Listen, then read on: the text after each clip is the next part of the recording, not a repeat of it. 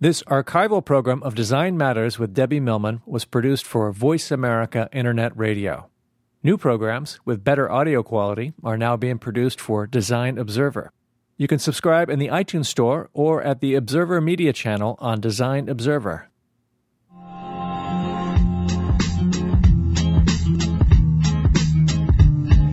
Welcome to Design Matters with Debbie Millman, the show that takes you inside the provocative and stimulating world of design and branding as it intersects with contemporary culture. Here's your host of Design Matters, Debbie Millman. For the last three days, I have been in the Georgetown University Hospital taking care of my friend Susan, who is undergoing surgery. The hospital is one of the best in the country, and the care they gave my friend was formidable. Aside from their fastidious and obsessive attention to cleanliness, there was a serious hand washing policy enforced as the nurses visited each patient on the floor, and even flowers were forbidden in the rooms. There was also particular attention paid to pain. Someone in the hospital's design department created a poster that was prominently displayed nearly everywhere with the headline, Are You in Pain? And it included the following copy. If you are in pain, you have the right to proper pain management. Talk to your doctor or nurse about it. Here's why. No one should have to live with pain. There are medications that really work. The doctor or nurse can't help you unless you tell them about your pain. Featured on the poster were 10 face icons. They were numbered 1 through 10, and they ranged from a pleasant, happy face to a face in utter agony. Each icon was numbered and corresponded to the amount of pain a person could be in. Zero was no pain, five was distressing pain, and ten signified unbearable pain. The purpose of the graphic was to allow a patient to simply point to the emoticon that correlated to the amount of pain they were in. This, of course, got me thinking about the subjective versus objective nature of pain and how quickly we are in our culture today to articulate discomfort or annoyance or any number of pains we might believe constantly plague us. Aside from the very measurable amount of pain patients are in, there is something else a visitor encounters in abundance while being in a hospital for a number of days. Time. Time moves very slowly in a hospital. There are no cell phones or computers allowed, and if the loved one you have come to visit or care for is in surgery or sleeping, there is very little to do. Mostly during my experience at Georgetown University Hospital, I sat around thinking. I also continued my journey through Eric Kandel's incredible autobiography, In Search of Memory. In his book, Nobel Prize winner Eric Kandel charts the intellectual history of the emerging biology of the mind – and he illuminates how behavioral psychology, cognitive psychology, neuroscience, and molecular biology have converged to allow us to understand how memories are formed and where they actually reside in our brains. For the work he did in this field, he was awarded the Nobel Prize in 2000. When I couldn't read anymore, I walked the halls and perused the other posters about coping with things like survival, and advanced cancer and stem cell transplantation and bereavement. And I felt guilty about how lucky I am and how much I take for granted being healthy. I thought about how hard I've been working this past year and I wondered exactly what I've been doing. I wondered why, as a culture, we seem to use busyness as a badge of honor. I questioned if I needed to be busy in order to feel worthy of being alive and wondered if there was anything I was using my uber busy schedule to distract me from thinking about. When I got back to Kandel's book, the answer magically fell before me. In describing his need to constantly run experiments in order to feel that he was continually accomplishing something, he realizes that it's taking a toll on his marriage. He corrects the errors of his ways just in the nick of time, and he confides the following. As a consequence, I learned the obvious lesson that hard thinking, especially if it leads to even one useful idea, is much more valuable than simply running more experiments. Kandel is then reminded of a comment made about the scientist Jim Watson by Max Perutz, the Viennese-born British structural biologist. And this is what he says. Jim never made the mistake of confusing hard work with hard thinking. Traveling back home to New York, I sat in a seat next to two real estate moguls traveling together who talked on their cell phones for the entire two hour and 50 minute trip.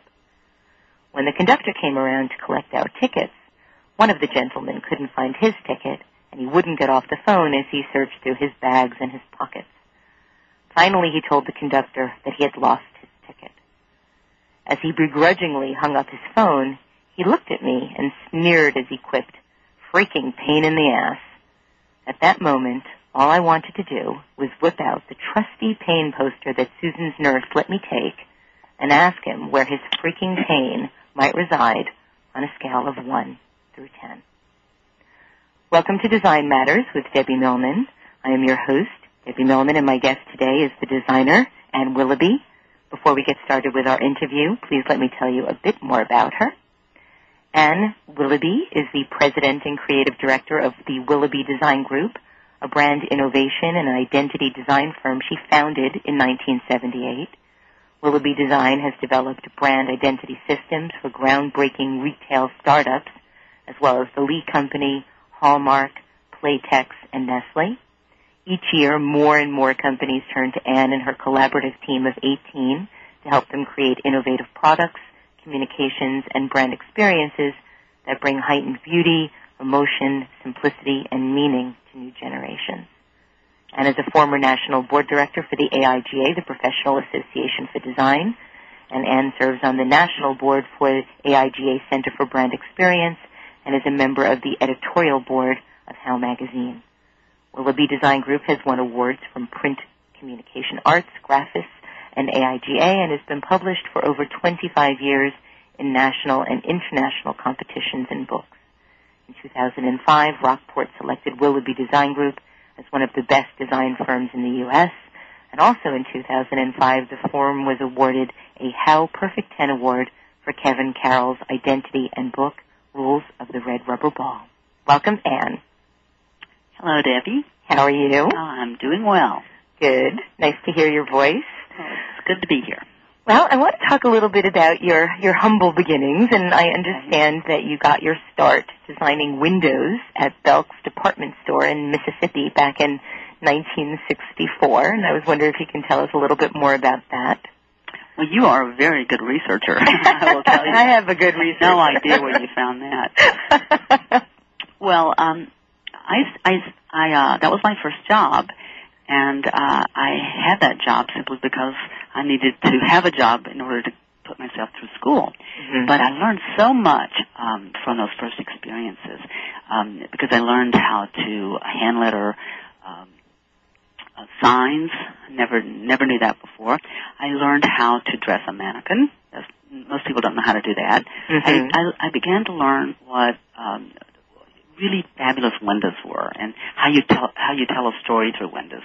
So that was a that was a terrific job, and it allowed me to um, um, work my way through college uh, by running the advertising uh, department of a of another store across the street. So when I graduated from college, I had a I had a pretty good education in, in fashion design. Now, did you study design in college? I did. Now, when when Belk first hired you, and I understand he hired you hired you as an intern for seventy five cents an hour for That's one right. school quarter, That's right. and he promised that he would make you a master window dresser. Right. And did he?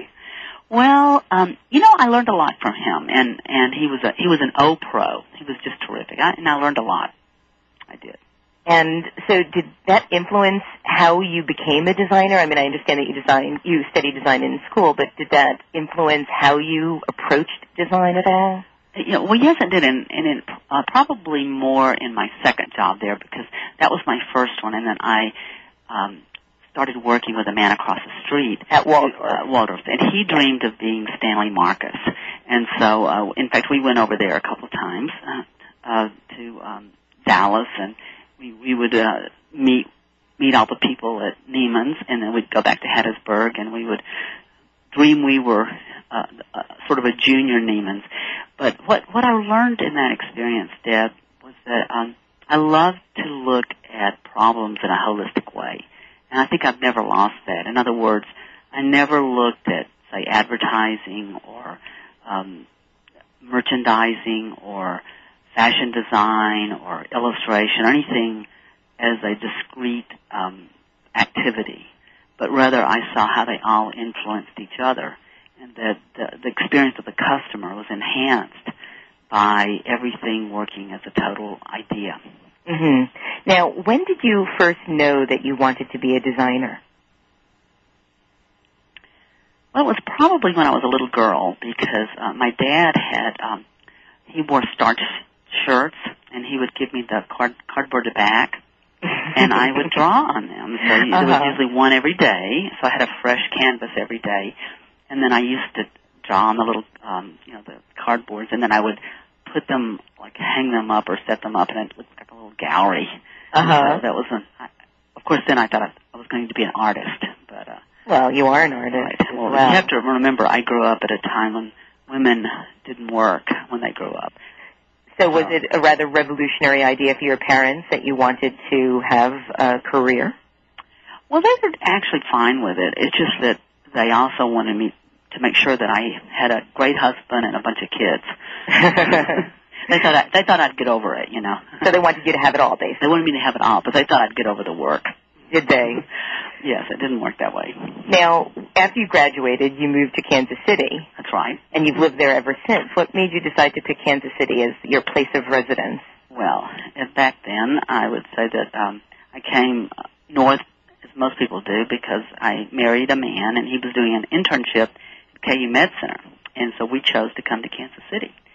And though we're not together any longer, um, we, um, you know, our children, are, you know, grew up here, and we both stayed in the city. And actually, Kansas City is a it was a, it was a wonderful choice for us, and it was a great place to raise the children. And we have quite a lively design community here, and art art uh, sense of art, and um, you know I've been very happy with this choice.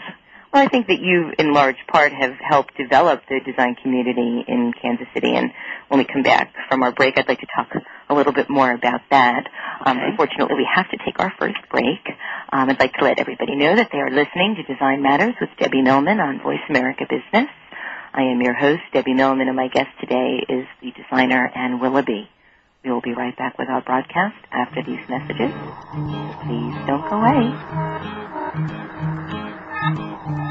Listen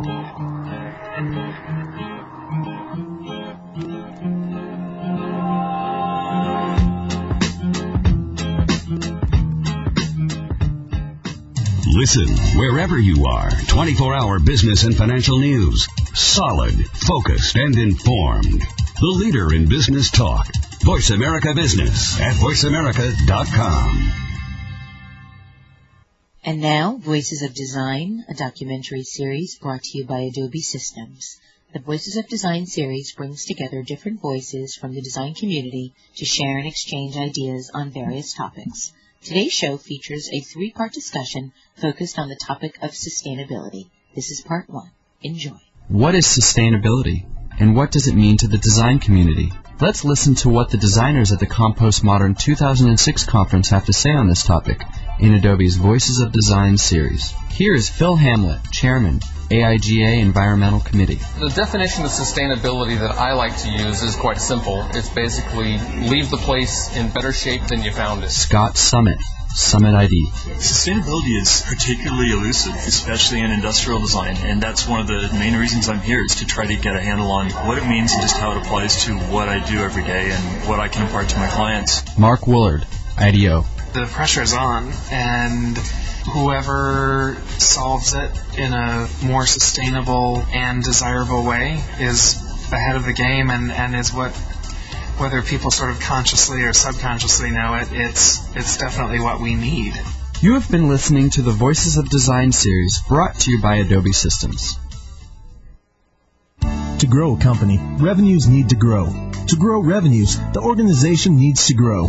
But what does it take to get and keep quality personnel needed to grow business? Tune into Real People Really Leading with Trish Lambert. Get the inside scoop on how to leverage your best assets to sustained business growth. Trish and her expert guests, from business owners to CEOs to solopreneurs, share the knowledge, experience, and business savvy they have used to lead their teams to continual and persistent business victory. Real People Really Leading broadcast every Thursday at 2 p.m. Pacific, 5 p.m. Eastern on the Voice America Business Channel. Real People Really Leading because knowing is growing. Keeping you a step ahead of the changing world of business. This is Voice America Business.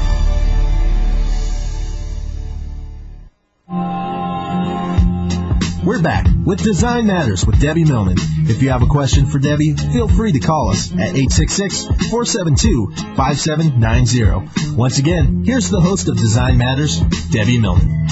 Welcome back. It is 3:18 Eastern Time, and you are listening to Design Matters with Debbie Millman, live from the Empire State Building in New York City. I am your host, Debbie Millman, and my guest today is designer Ann Willoughby. If you'd like to join our conversation, or if you have a question for Ann, our phone lines are open. Please call one eight six six four seven two five seven nine zero. And Ann, we have a caller. Um, we have Gregory from New Jersey. Gregory from New Jersey, thank you for calling Design Matters. Hi, Debbie. Hi, Ann. Hi, Gregory. Uh, it's fascinating, the whole uh, window dressing thing, actually, because um, I'm from the South, so I know Belk. And uh, my family had a retail business, and my father had this book that was from probably the very early 70s of window dressings of very famous department stores. Oh. And he had a store next to his that was empty, and he allowed me to dress the empty windows, and I would copy these fabulous windows that were from I. Magnin and Bergdorf Goodman, and in fact Neiman Marcus. And I, I believe that it's a very overlooked design medium, and I'm wondering if have you ever been asked to design windows since? Well, actually, that's a great question. I have, and uh, in fact, we have a couple of retail accounts in which we, you know, they have they're- more in malls and things like that, and we do the windows. We have to do it for like 300 stores, so they're they're more like you would see the Gap or something like that. But um, we we have a new client called Fung, and it's an Asi- it's a very upscale Asian lifestyle store, and we have been designing the windows for that, and haven't done them in years, and it's just been fascinating doing it again. I mean, would you agree that it, that you know most people, of course, they walk, especially in malls, they walk past store windows and think, people even think about the fact that someone has designed them, or do they just think someone's changing the mannequins? it's You know- kind of thankless in a way when you think about it, and it, and it is an amazing design form. Well, I think what's interesting is that it used to be the most incredible uh, idea, and especially in the urban settings, and people would come. You know, I mean, I would look at them, you know, and look at pictures, and when I'd go to the big cities, I would look at them. And now, with all the malls and everything, I think the whole art has really, except for very few stores, it's almost, you know, it's almost gone away. Right. And who do you think is doing a good job with windows these days? Uh, well, in New York, I'm trying to think who who I really like. Because even those, you know, Yeah. fabulous old Yeah. FAO Schwarz windows Yeah, are gone they're now. Gone. They're gone. Um, I- is it Bergdorf that still has really great ones? That had the someone had some wonderful Barney's red has red, bow, amazing- red bows in them. Red, Yeah, they Barney's has amazing. Bar- it must be. Barney, Simon yeah. Doonan is behind Barney. all of that. Of Well. I, I was there about a month ago, and they had this whole window that was red, and it had buttons and bows in it, and it was just incredible. You know, someone had obviously spent a lot of time designing it, and it was visually so compelling. And occasionally you see those now. No, I think Barney's would be the best. yeah. Well, thank, oh, I'm sorry. Go ahead. No, I was just going to thank Gregory for calling. Well, thank you, Gregory. um, you go right ahead, Ann. Ann? Oh, yes, I'm here. Oh, good. I thought I lost you for a second No, there. I'm here. Um, so tell me, how did you decide to open up your own shop? It's, you know, back in the late 70s, early 80s. It's not a time where women are really, forget about having their own careers. They're certainly not starting their own businesses. What made you decide to start your own business? Well, I think you kind of have to go back to that time and look at the kind of uh, opportunities there were. Um, we were still moving out of, of sort of the studio system or the what we called then the you know uh, they were they were basically shops that uh, serviced advertising agencies, or they were small firms um, that had their own clients, or they were in-house you know firms. And back then, of course, everything was done by a designer, things that people like with computers did themselves.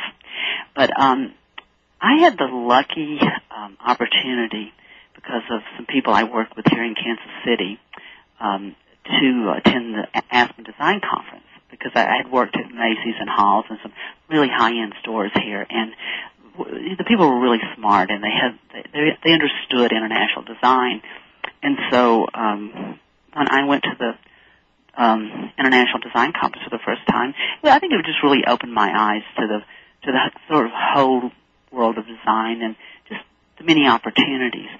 And uh, I met Milton Glaser there, along with all the other wonderful people. And, and when was this exactly? This was, I, I think it was 1972, I believe. Wow. And um, so when I came back to Kansas City, um, I had been working at Macy's and then at Swanson's, which is a was a real high-end department store here. And um, I decided to open my own shop or my own studio at the time because I really believed there was an opportunity here in Kansas City to do something different than advertising. And I took on very small clients, but they were clients who were really visionaries. And so I, the work was always very interesting, and it was much more centered around designing. Um, obviously, there were objects, but there were also books. Uh, there were posters. Uh, there were environments that I was able to design, but did a lot of startups for people, and it was really, you know, that that's where I got the the whole um, idea that that uh, you could have a very very successful, thriving small business. And so, have you purposefully kept it under 20 people all these years? Yes, yes. That's something that you've done intentionally. Never been over, maybe 21 once, but usually somewhere between 18 and 20 was there ever a time where you looked back or or were in the middle of something and said, "Why am I doing this?" Oh yes, you still do that. I think I think right sizing is the, one of the hardest things to do for a, for a firm. You know, just finding the right mix of teams and people, and you know, you know, young people. If you hire the very best, like I try to do, they want opportunity and they want to they want the chance to. um to grow and stretch. And of course, some people come and some people stay, and you're constantly kind of reconfiguring everything. But you know, over time, you you really build a you really kind of build a way of working, and it's, for the most part, I think it's very joyful, and I really enjoy it. I can't imagine doing anything else. Now, you've obviously had a very successful practice for, for many, many, many years. I actually got a, a good laugh a couple of years ago. I saw that you were in the Graphic Design USA 50 People to Watch, and I was like, I've been watching her for what seems like 50 years. So it was interesting to see, you know, you in that. Still watching. Yes, exactly. Um, but what was the first project that that you got when you knew that you were really like onto something really good, really important, really big? Oh, that's a great question. Um, I really think that the first, um, the first clients that I really enjoyed were people that understood um, the power of relationships and and that together we could create something bigger and richer than either of us could have imagined. And those are clients that really have a lot of trust in you and and um, probably one of the most satisfying things was working on Gordon MacKenzie's book. Yeah, I wanted to talk to you about that. His book, Orbiting the Giant Hair. Yeah, I mean, it was just such an incredible relationship. Another person is Gail Lozoff. She's been a client for, oh my God, 20 something years now. We just did another, another, um, uh, startup for her. We've done four startups which is amazing. It's a lot, a lot of new businesses. And and she's the person that you've done the work with, Einstein Bagels. Um, and, that's right. And we yeah. just did a new one called Spin. It's just so successful. I mean, she really has the she really has the instinct for it, and she understands because she is a designer as well. In fact, I work with a lot of designers. Does that make sense? Yeah. A lot of yeah. designers come to us, and we help them design what they're doing, which I don't quite understand, but it's That's probably fun. something about Yeah. your your ability to be an empath as well as a good designer. Um, but I want to talk to you very specifically about uh, your the, some of the books that you've done. Okay. Three books in particular, um, if we get the time. Um, I'd like to talk to you about Gordon MacKenzie's book. And I, I, in in the research that that we found about you, um, he's apparently been somebody that really influenced your practice and your life quite substantially. And it was actually incredibly moving to, to read about how he influenced you and, and sort of changed you. And I, I wonder if you could share that with some of our listeners.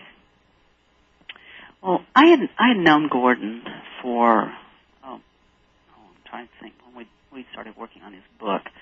Oh, probably 20 years. Now, because he- Gordon was a very senior McKinney. creative Yes. person at Hallmark. Yes, he was he was um he was at Hallmark and he was given the title Creative Paradox, or, or rather he chose it because he didn't quite fit anywhere. But what what happened is he turned he turned out to be sort of the person that elevated um, the creative department and creative people in the company, and he was always uh, sort of the ambassador of the designers at Hallmark. And um, Gordon was an was an incredible man, a wonderful writer, and he was an artist himself. Um, and we became really good friends over the years. And Gordon um, had developed um, a, a pattern of um, speaking that was very successful, in which he told these little stories, um, little sort of parables about life and about how we kind of find our inner genius, if you will. Mm-hmm. And um, the way he did his speeches, he would hold up pieces of, he would put them on a line, pieces of paper that would have like one object on them, like a, one might have a, a dollar bill, or one might have uh George Washington, or whatever. But each one of them was a symbol for a story he would tell, and he allowed the audience to direct the story because of, of the image they chose. Well, when we um, started working on his book, um, we we began to organize it according to his stories. And and if you understand the kind of the way marketing works these days, especially if you're a speaker like he was, um, you really need a book. A book Mhm. is a book is what you kind of sell out the Yeah, back your door. message, essentially. Yeah, exactly. And um, but Gordon wanted to. Des- he went to many publishers, and of course, no one understood what he wanted. And so they said, "Oh yeah, yeah, we'll do it." And then he was never happy with the results, and so he decided to self-publish. And he came came to us and asked if we'd do. And I said, "Of course." And what was interesting about it is that Gordon, um, I mean, he wanted this book to be the most incredible thing in the world. And so, I mean, we this was such an expensive book because you know he would not rest until it was embossed and it, the, the you know had every technique in the world and it was uh, Steinauer printed it. It was it was quite amazing, and uh, he he financed it I think with his life savings, and I was so nervous about it. But it, Wow. he said I'm going to do. it. Well, it turned out really great because the book did very well. He continued to speak, and I think toward the end he was getting twenty five thousand a speech or something. Oh, good. Well, that was good You know, so it did work. then. But what really happened that was great is he got a contract with Viking, and he died oh about five years ago, five or six. But before he died, he did really well. The book had sold. I'm not quite sure how many, but it was well over a hundred thousand dollars in in, in um, a hundred thousand copies in um, before 2000. So he did very well with it. Oh, good. Well, I, one of my all-time now new favorite quotes is "Orbiting is following your bliss." Bliss, exactly. And uh, the book is called "Orbiting the Giant Hairball" by Gordon MacKenzie. If our listeners are interested. Um, well, thank you for that story, Ann. Unfortunately, we have to take another break. Okay. Um, but we will be back shortly, and I'd like to let everybody know that you are listening to Design Matters with Debbie Millman on Voice America Business. I am your host, Debbie Millman, and my guest today is the lovely Ann Willoughby. We will be right back with our broadcast after these messages, so please don't go away.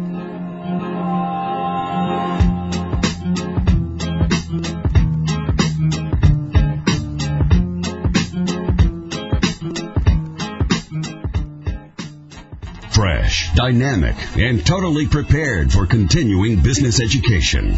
Business Talk Radio. Voice America Business at voiceamerica.com. And now, part two of Adobe's Voices of Design series, a documentary that brings together different voices from the design community to share and exchange. Today's topic is sustainability. Enjoy.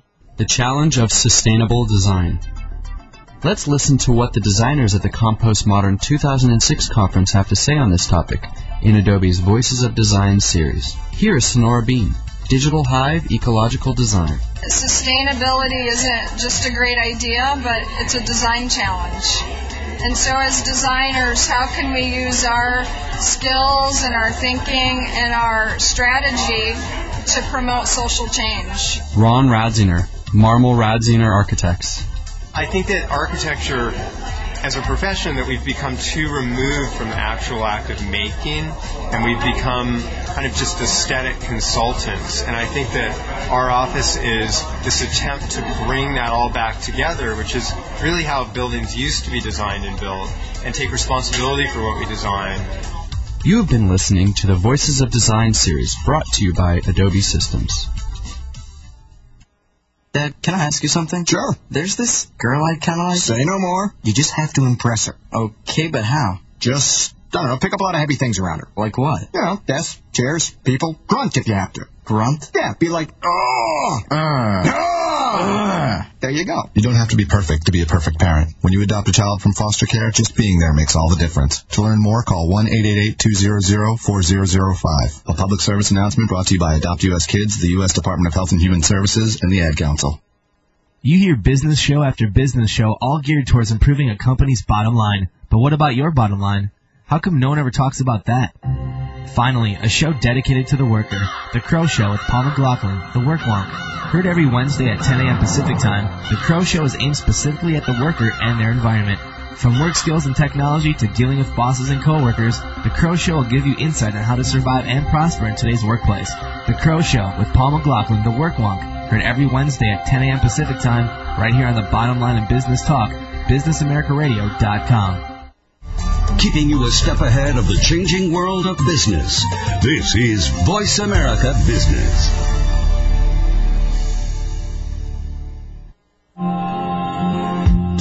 We're back with Design Matters with Debbie Millman. If you have a question for Debbie, feel free to call us at 866-472-5790. Once again, here's the host of Design Matters, Debbie Millman.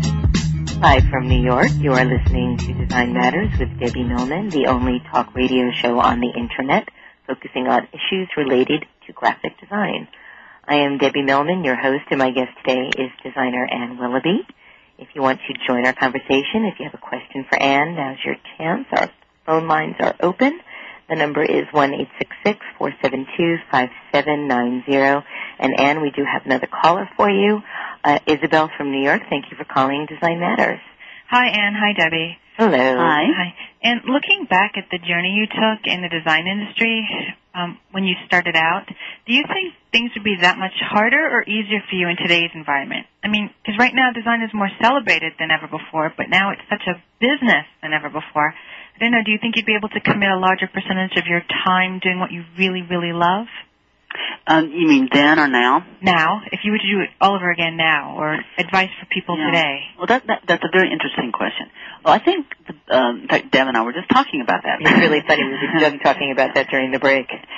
Well, this is my opinion, uh, and of course, we never we can never quite look back on our time realistically because we have our own perception of it.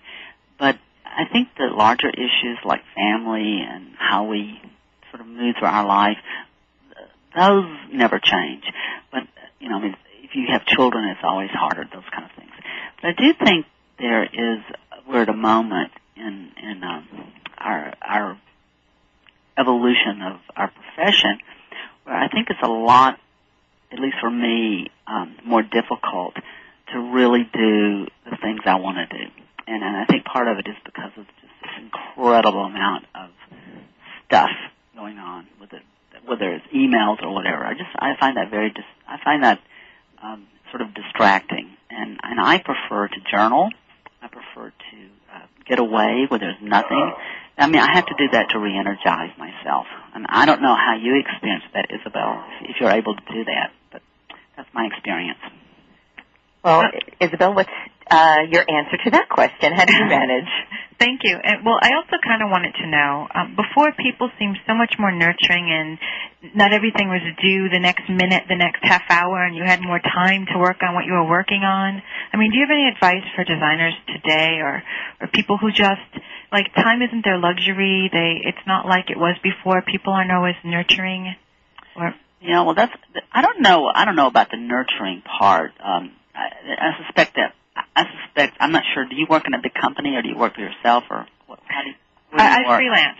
You freelance. Okay. So you, you're finding that just people are just making more of a transaction out of your work rather than having it be a real relationship. Exactly. Yeah. Well, I think that's always existed to a certain extent, but um, um, but I think it's more so now uh, because I think it has to do with time and speed and what Deb and I were talking about a while ago, which is um, from Bruce Sterling has this wonderful new book out called Shaping Things, in which he talks about opportunity cost and, and cognitive load, which is having so much going on that you really don't have the time or the luxury of doing things in a thoughtful manner. I think that's partially a product of today. Well, I think it's really interesting in that there are all of these gadgets now that are supposed to make our lives easier to manage and give us more time to do things, but I feel that people have less time than ever before, and if anything, we're probably diluting the impact of having that time with all of these gadgets because we're so obsessed with keeping in touch with them.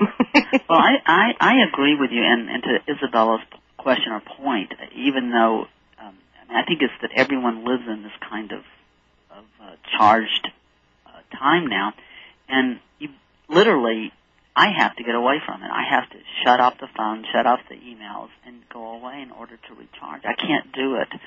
Um, I can't design during the day like I used to. Um, I used to be able to come into work and design and to do things. Now I, it feels like I have to do it.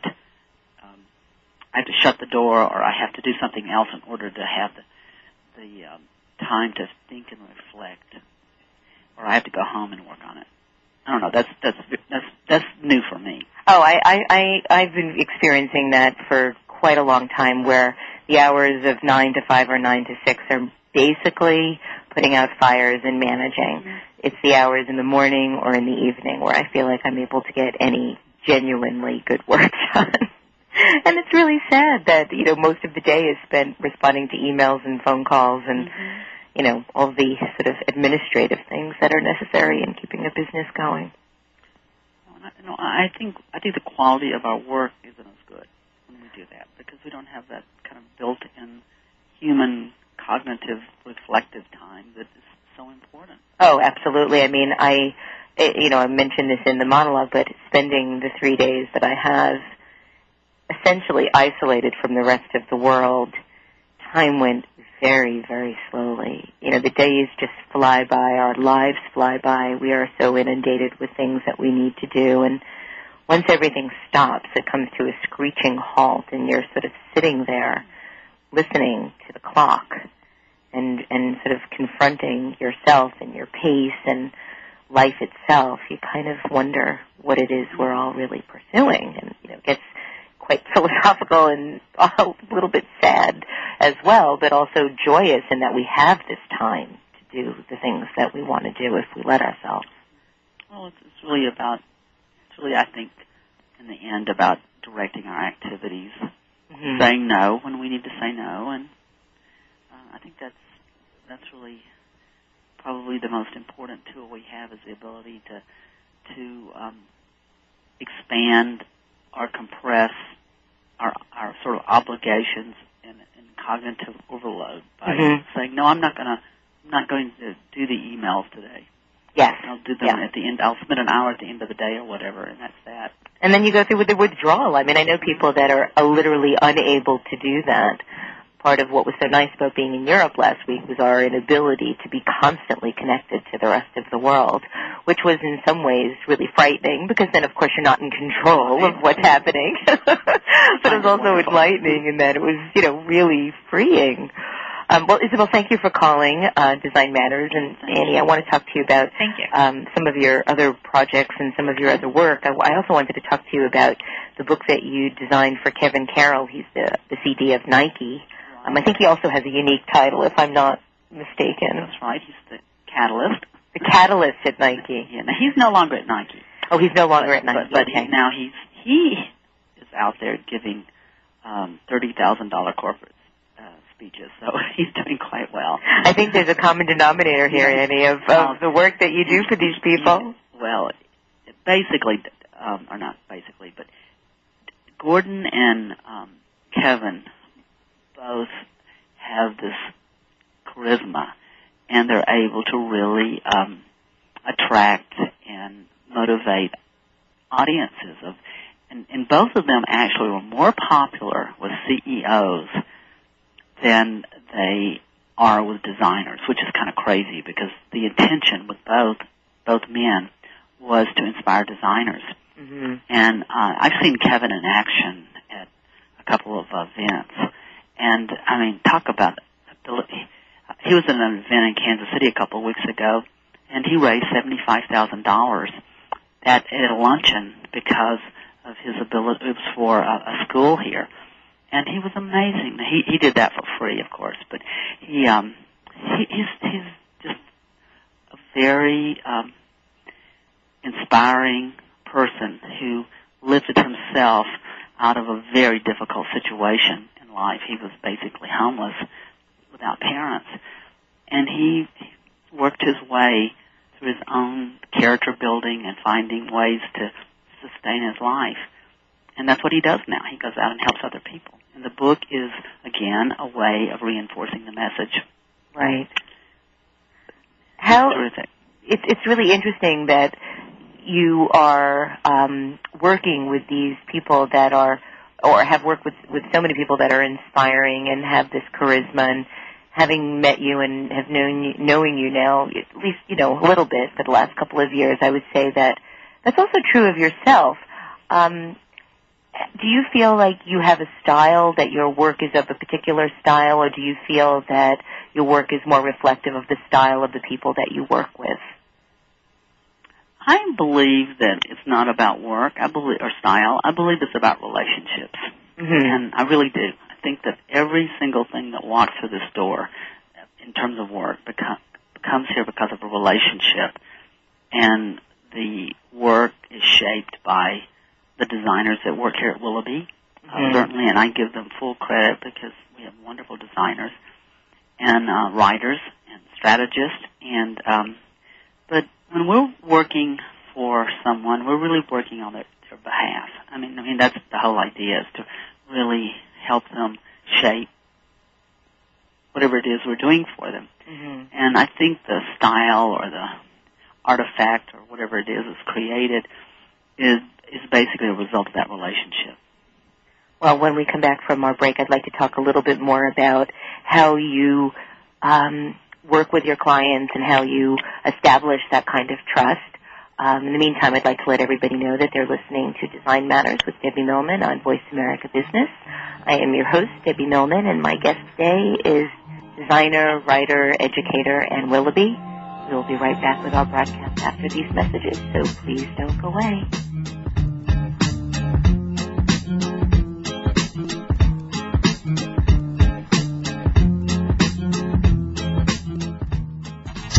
Dynamic, and totally prepared for continuing business education.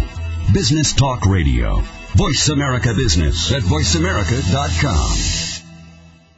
And now, part two of Adobe's Voices of Design series, a documentary that brings together different voices from the design community to share and exchange. Today's topic is sustainability. Enjoy. The power of designers and their influence on sustainability.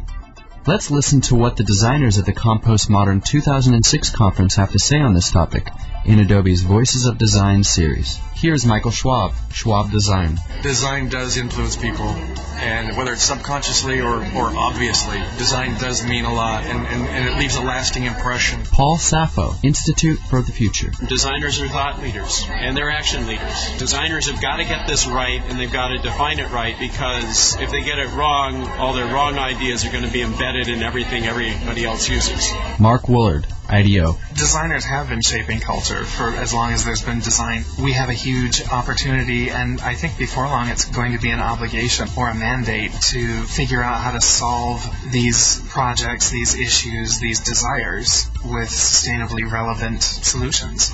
You have been listening to the Voices of Design series brought to you by Adobe Systems. The challenge of change comes as ramped up due to the advent of information age and the interconnectedness of global community. In a high-tech world, the ability to embrace change, adapt and respond accordingly is key to personal and professional success. Talking Change with Ann Powers, airing every Wednesday at 3 p.m. Pacific, explores the hows, whys, and what to do's when faced with change. Embrace the new reality. Adopt transition into your personal power portfolio and tune into Talking Change with Ann Powers every Wednesday at 3 p.m. Pacific time right here on the Bottom Line Business Talk, Voice America Business. Learn to thrive, not just survive in business and careers. Unleash your full potential and greatness with the Thrive Factor. Unleashing your potential. With tactical coaches and success masters, hosts Dory Willer and Eva Gregory. Dory, Eva, and their Masters of Thriving expert guests inform, educate, elucidate, and inspire with leading edge information. The Thrive Factor. Unleashing your potential with Dory Willer and Eva Gregory broadcasts each Thursday at 9 a.m. Pacific, noon Eastern on the Voice America Business Channel. The Thrive Factor. Success and inspiration at the click of a mouse. The bottom line in business talk. Voice America Business. We're back with Design Matters with Debbie Millman. If you have a question for Debbie, feel free to call us at 866-472-5790. Once again, here's the host of Design Matters, Debbie Millman. Welcome back. It is 349 Eastern Time, and you are listening to Design Matters with Debbie Millman, live from New York. I am your host, Debbie Millman, and my guest today is the designer Ann Willoughby. If you'd like to join our conversation, if you have a question for Ann, this is your last chance. Our phone lines are open. Please call 1-866-472-5790.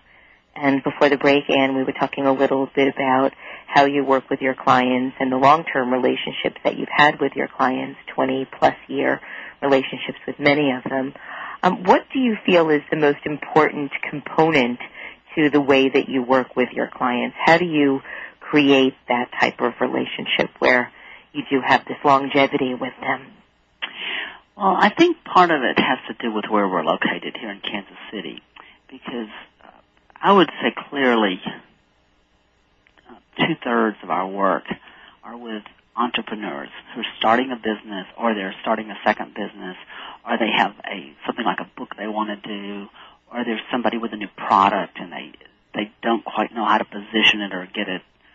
They are not. I mean, they have everything figured out, but they can't figure out how to either um, make money with it or sell it into someplace or line extend it, you know, to really make a business enterprise out of it. And I think that's what we do better than anything else. And so we end up working mainly with, um, you know, the owners or CEOs of uh, smaller enterprises. And we do some work, as you know, for larger companies like Hallmark and IBC and and um, and uh, Lee Jeans and people like that. But what we're doing for them normally are um, branded campaigns or Mhm. you know in product development. Now, do most do most of your clients find you? Do you have a, a big new business function at, at Willoughby? How, how do you get most of your clients? Well, I wish I wish I could say we have this wonderful process, but unfortunately, it's mostly word of mouth, which Mhm. I've been saying for 25 years, 30 years that we're going to change that, but you know we haven't done it yet. But if you if you if you have any ideas, Deb, let me know. I'd love I'd love some help with that. okay. Um, I also wanted to talk a little bit about um, the third book that, that you've designed recently, um, the book that you collaborated with Marty Neumeier on, the Dictionary of Brand, A to Z. And I, I read that in Step Magazine um, that you, the, one of the reasons that you wrote this book is that you felt that every discipline thinks of brand a little bit differently. And then you went on to say that these days great brands are built through the collaboration by specialists, and because collaboration requires a common language, you and Marty Neumeier decided to create a linguistic foundation. So what inspired you to do a dictionary on branding to create that foundation? I mean, what was the um, impetus and the motivation behind doing the book? I think it was the fact that designers mostly hate the word, not designers, but so many people in design don't like the word branding. Yes, and, this is and, true. and I have just encountered that. And, and, and I, I think it depends on how you think about it. And I think about it not as a um, something on a cow, as many people say, or even a logo or any of those things. I think about it as almost this sort of abstract feeling that that that you have with tangible experiences. And I think a, a good way to illustrate this is like one of the most important areas of branding now is for non not not for profit, and that I'd say probably I don't know twenty or twenty percent of our work is in this category where we're really helping um, institutions, organizations brand themselves, and they love it because they understand there is a process, and we've been doing it for you know forever, you know, in the, especially in the last half of the 20th century. Everybody does this; they just don't want to call it that. Right. But it's really about uh, differentiating, and you and I learned at Harvard about doing something different or, or doing it a different way. Right. And that's how you're successful these days. And uh, there are tools for it. And so Marty and I, and and, and uh, not- not just the two of us, but um, on our on the board that we're on together, the uh, brand experience board, uh, felt like that uh, with the sort of, sort of the new rules of collaboration, where we're the, sort of the David Kelley T thing, where you have you have the big picture thinking, but you have this one discrete set of skills. That's the way great things happen. So um, we thought this book would be sort of a common language because the way it works now, everybody, if you're an advertising agency, you think you own branding. You know, identity firms think they own it, and marketing firms, and it's really not about that at all. Well, I think it's a. I think consumers really own it. And it's one of the Oh, things yeah, that I do too. Lundeman about last week. You know, everybody wants to own it, but really, what we should be doing Yes. is just expressing it so that consumers can own it. You know, we're just helping. I mean, and there's a lot of good work out there, and there's a lot of bad work out there. And I also think people get, get something else confused. I think because there's a sort of uh, national guilt about consumption in our country, and it, it, Well it is, it's, it's absolutely true. We have too many products. We have too many products that are alike. We have too many choices. We have a lot of things that don't make sense. But on the other hand, we have a lot of things that are absolutely wonderful. And if you go into the like the uh, some of the new areas of uh, uh, design for sustainability or th- that whole space, there's so many opportunities to create new businesses and new ideas that really provide services and products that people would love. Well, I know that you're doing quite a lot of work in sustainability these days. Um, can you tell us a little bit about what you're doing? Some of the projects. Probably the most um, exciting one I'm doing now, we're doing now, is with Mohawk Papers, and they recently uh, purchased Strathmore, and Mhm. they've turned it, they've turned the brand into a the script is 100% post-consumer waste and 30%, but they it is also made with wind-generated energy, and Mohawk's just a wonderful company, and so they asked us to curate the sustainability portfolio, and so we've um, engaged Nike and Hewlett Packard, and we we have Herman Miller, of course, Aspen Aspen Ski School, and a wonderful little firm called Tricycle, and there's several others, uh, Monterey Bay Aquarium, um, to tell us their sustainability story. So we did these interviews, and they're just remarkable how these companies are networking and working together, and that they need so many things. They need tools, they need artifacts, they need services, and this space for designers is just amazing. Uh, I'll give you. A, do you have time for a quick quick example? Yeah, absolutely. We Okay. have three minutes till Okay, close, so okay. absolutely. uh, Tricycle, and uh, many designers know Tricycle, but Michael Hendricks, they're down in Chattanooga. It was four designers, um, well, two designers and an engineer and a, um, a carpet developer, two guys, two Brits, and they came up with a processing, um, a digital way of of um, selling or not, but but um, digitally showing carpet to interior designers that save the industry so much money, and it was it's been adopted by every major, um, car, um, you know, uh, carpet manufacturer now, and they can take these designs to their clients, and it saves the industry so much money, and they're the only ones in that space right now, and they're doing very well, and they're just one example of hundreds and hundreds of products and ideas that need to be designed and developed. And so this is something that I think you believe in probably more than anybody else working today. I mean, I think that you're one of the pioneers in this area. Um, do you feel that there's a lot of resistance from designers about sustainability? I, I, I've sensed that when that word comes up, that there's a sort of proverbial eye roll among um, certain designers, and I, I didn't know if that was something that you were experiencing. Well, uh, what I find instead is that the, the, the the really smart people about this that, that are you know the deep thinkers and you know, the, that really know about it, they feel about it a little bit like we feel about branding.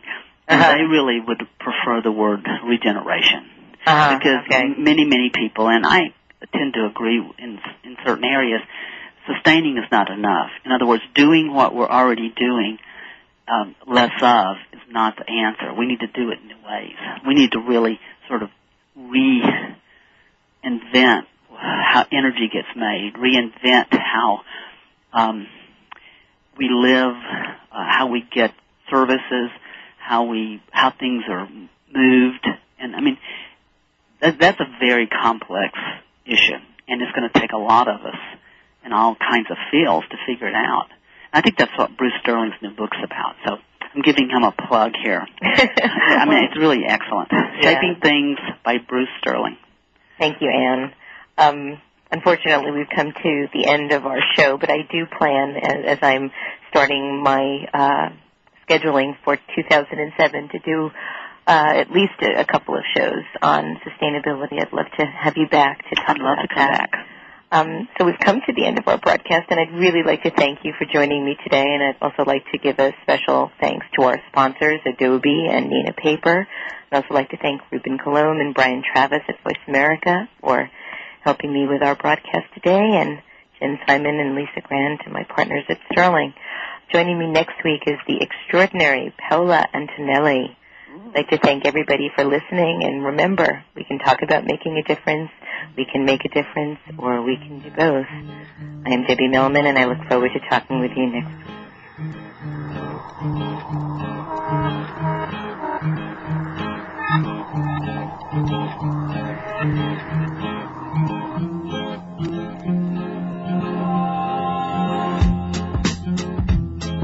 Voice America Business would like to thank you for tuning in for Design Matters with Debbie Millman. Be sure to listen every Friday at 12 Pacific Standard Time for another exciting hour of Design Matters.